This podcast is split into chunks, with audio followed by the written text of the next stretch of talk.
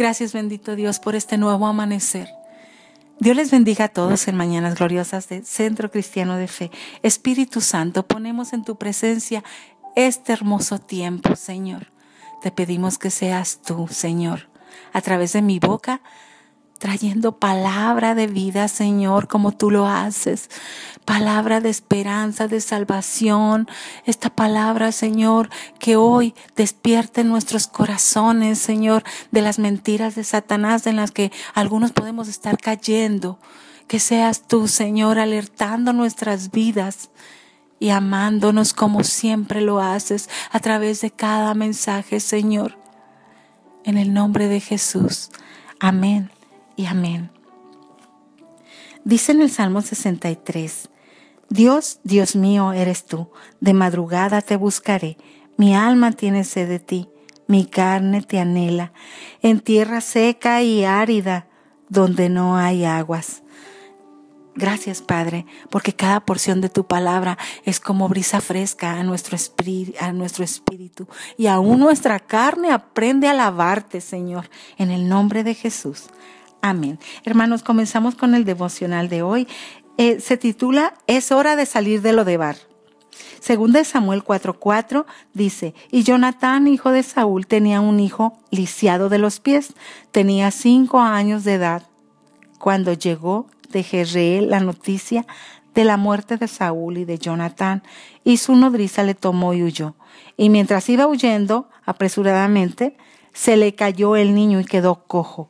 Su nombre era Mefiboset. Y ahí lo tenemos, un niño príncipe despojado abruptamente de todas sus posesiones y sacado de su palacio, huyendo sin saber por qué, dejando todo su entorno. El último nieto con vida del rey Saúl, hijo de Jonatán, su hijo. Jonatán había sido amigo del rey David. Mefiboset, por ser heredero natural al trono, debía ser resguardado, escondido. Su nodriza lo quiso proteger, escondiéndolo de los enemigos de la familia real. Pero al huir, por descuido lo dejó caer y el niño quedó lisiado de sus dos piernitas. ¿A dónde ir en una situación así? Era heredero de un trono en conflicto y de los, bueno, de las malas decisiones de su abuelo, el rey Saúl cargado solo de la incertidumbre de su destino. ¿A dónde podría ir a vivir o a sobrevivir? ¿En qué lugar lo recibirían con esas marcas? ¿Cómo seguir soñando ante tal imposibilidad? Debería permanecer oculto y aprendió a hacerlo tan bien que incluso se ocultó de sí mismo. No sé si has encontrado alguna vez en la vida personas con estas características. Es tan fácil que haya sobre nosotros esas marcas, esas, esos estigmas que nos pueden dañar en el corazón. Por ejemplo, el tener algún familiar alcohólico. Eso marca sentir el dolor es algo que nos hace escondernos dentro de nosotros mismos. Hay personas que no se les notan las heridas. Por ejemplo, no sé si te ha tocado orar por alguien y al tocar sus muñecas sientes que se estremece. Aparentemente no se le ve nada, pero por dentro traen cortadas que ellos mismos se provocan porque están siendo víctimas de la trampa de Satanás, de la mentira que les está diciendo, no eres, no vales, no mereces. No puedes ser feliz, no puedes aspirar a soñar, a vivir, a ser feliz. El maltrato deja marcas, algunas veces en la piel, en la mente, en las emociones, no sé, de distintas formas, pero siempre en el corazón. Hay cicatrices que el abandono y el descuido de quien debería haber cuidado a un niño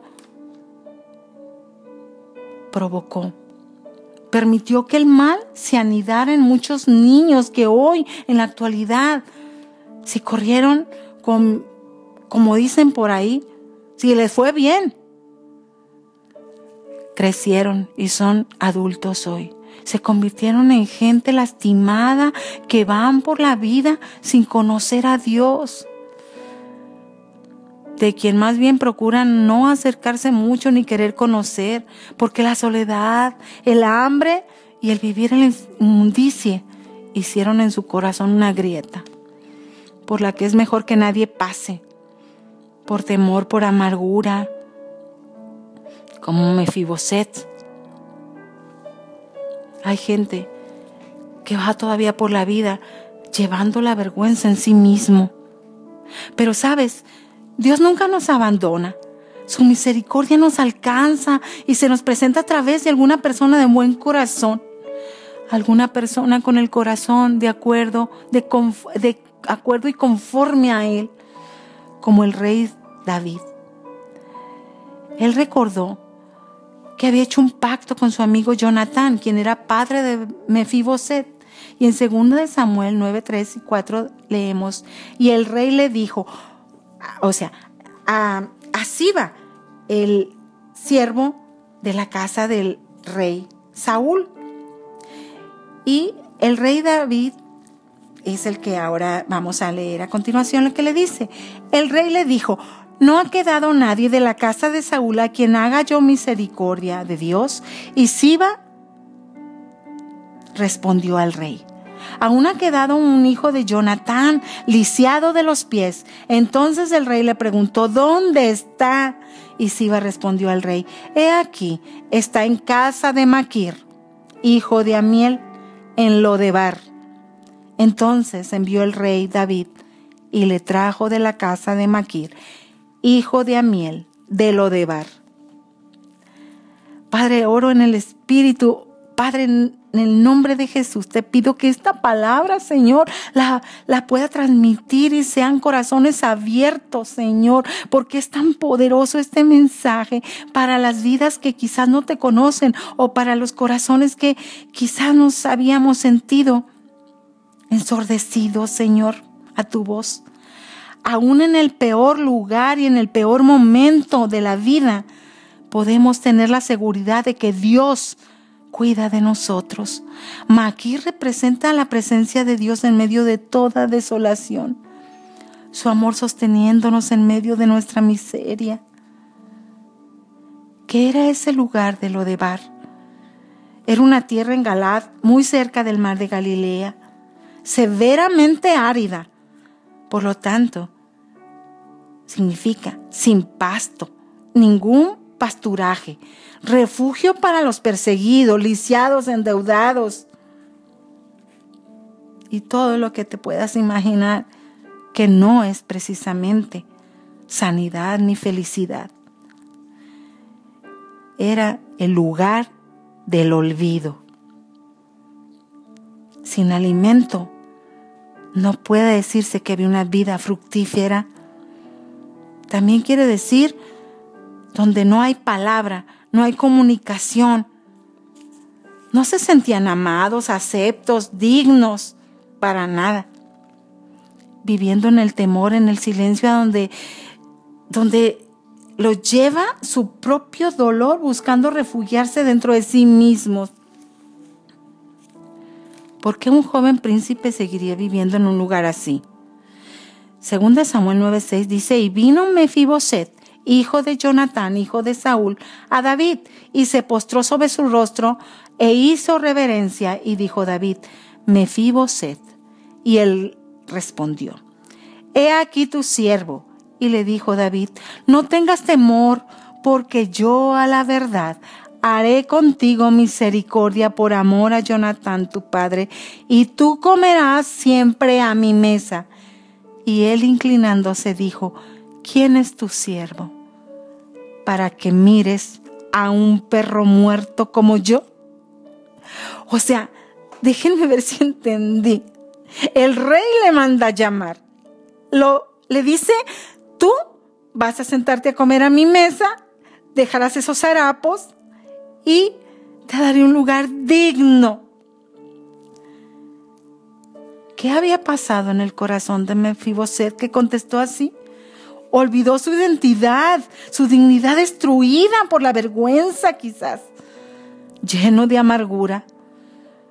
Yo entiendo entonces que la lesión no estaba solo en sus piernas, la lesión la tenía en el alma. Hoy en día todavía existen algunos Mefiboset. Pero sabes, si yo me estoy sintiendo tal vez así o me he sentido así, debo recordar que la misericordia de Dios me alcanzó por medio de Jesús muriendo por mí en la cruz. Que ya no es tiempo de seguir pensando en quién me dejó caer.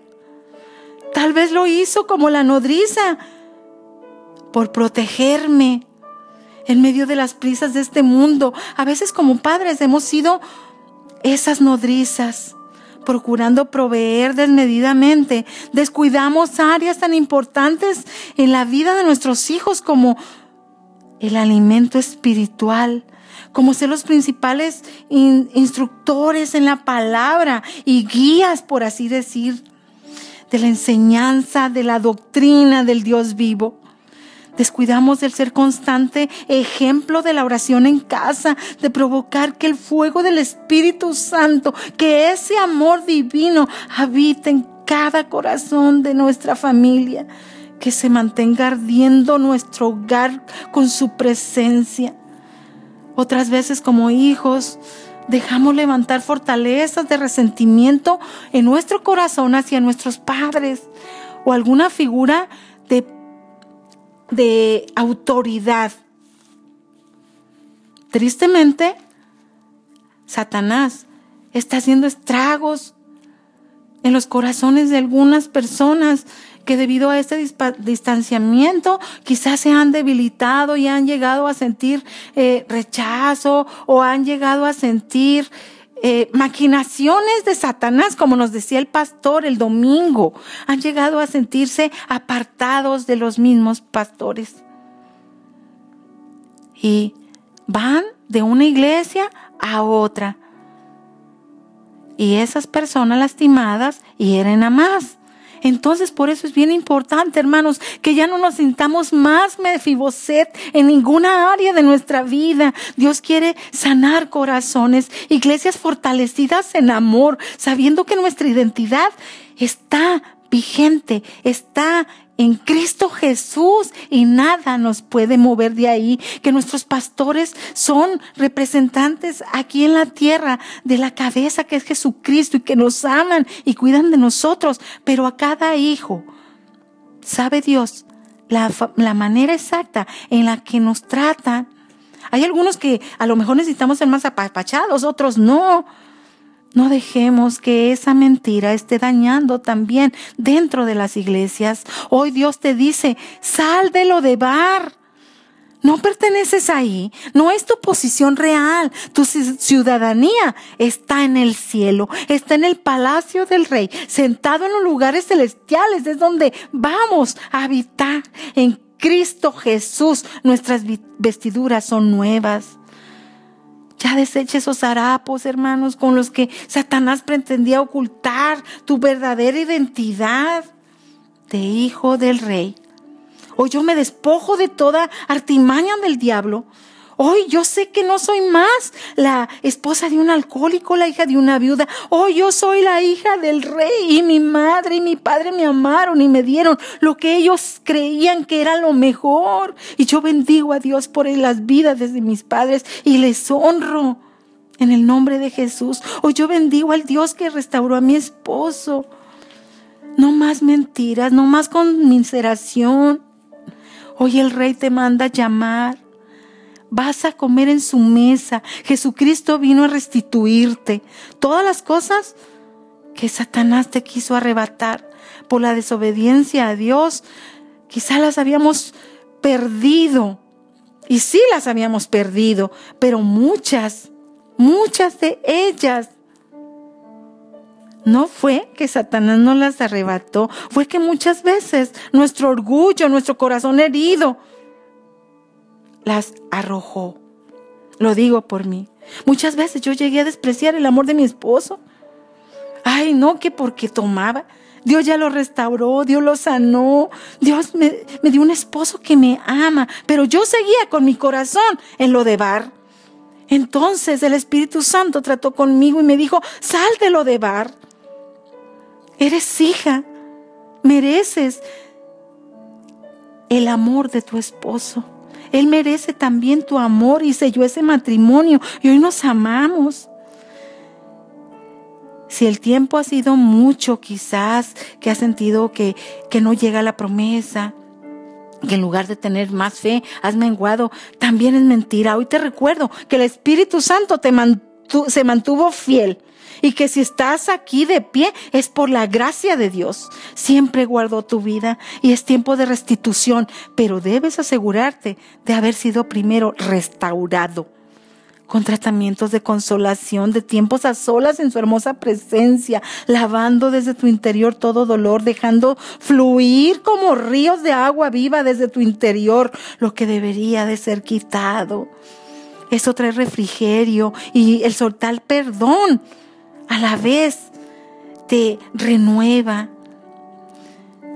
Con la preciosa sangre de Cristo, nuestro pecado fue lavado al confesar su nombre. Jesucristo es Señor y Dios nuestro. Tu corazón debe ser sanado y afirmado en Él. Santiago 5.8 dice, tened vuestros Tened vosotros paciencia y afirmad vuestros corazones, porque la venida del Señor se acerca. La espera es el campo donde nos ganamos, eh, donde ganamos las batallas con la mirada puesta en Jesús y las rodillas dobladas, hermanos. La opresión del enemigo se va. En esa posición de combate nuestra fe se fortalece y el que tiene que huir al mismo infierno es Satanás en el nombre de Jesús. El rey te mandó a llamar por nombre. Hoy, una a una, debes tomar sus promesas que te dio para ti y tu familia. Tu corazón fue restaurado por su Espíritu Santo. No más aislamiento espiritual, no más mentiras. No tengas temor porque hoy el rey te mandó a llamar y te restituyó todo lo que el enemigo te había quitado. En el nombre de Jesús, declaro esta palabra sobre tu vida, sellada por el Espíritu Santo. Gracias, Señor. Amén y amén. Gracias, Padre Eterno.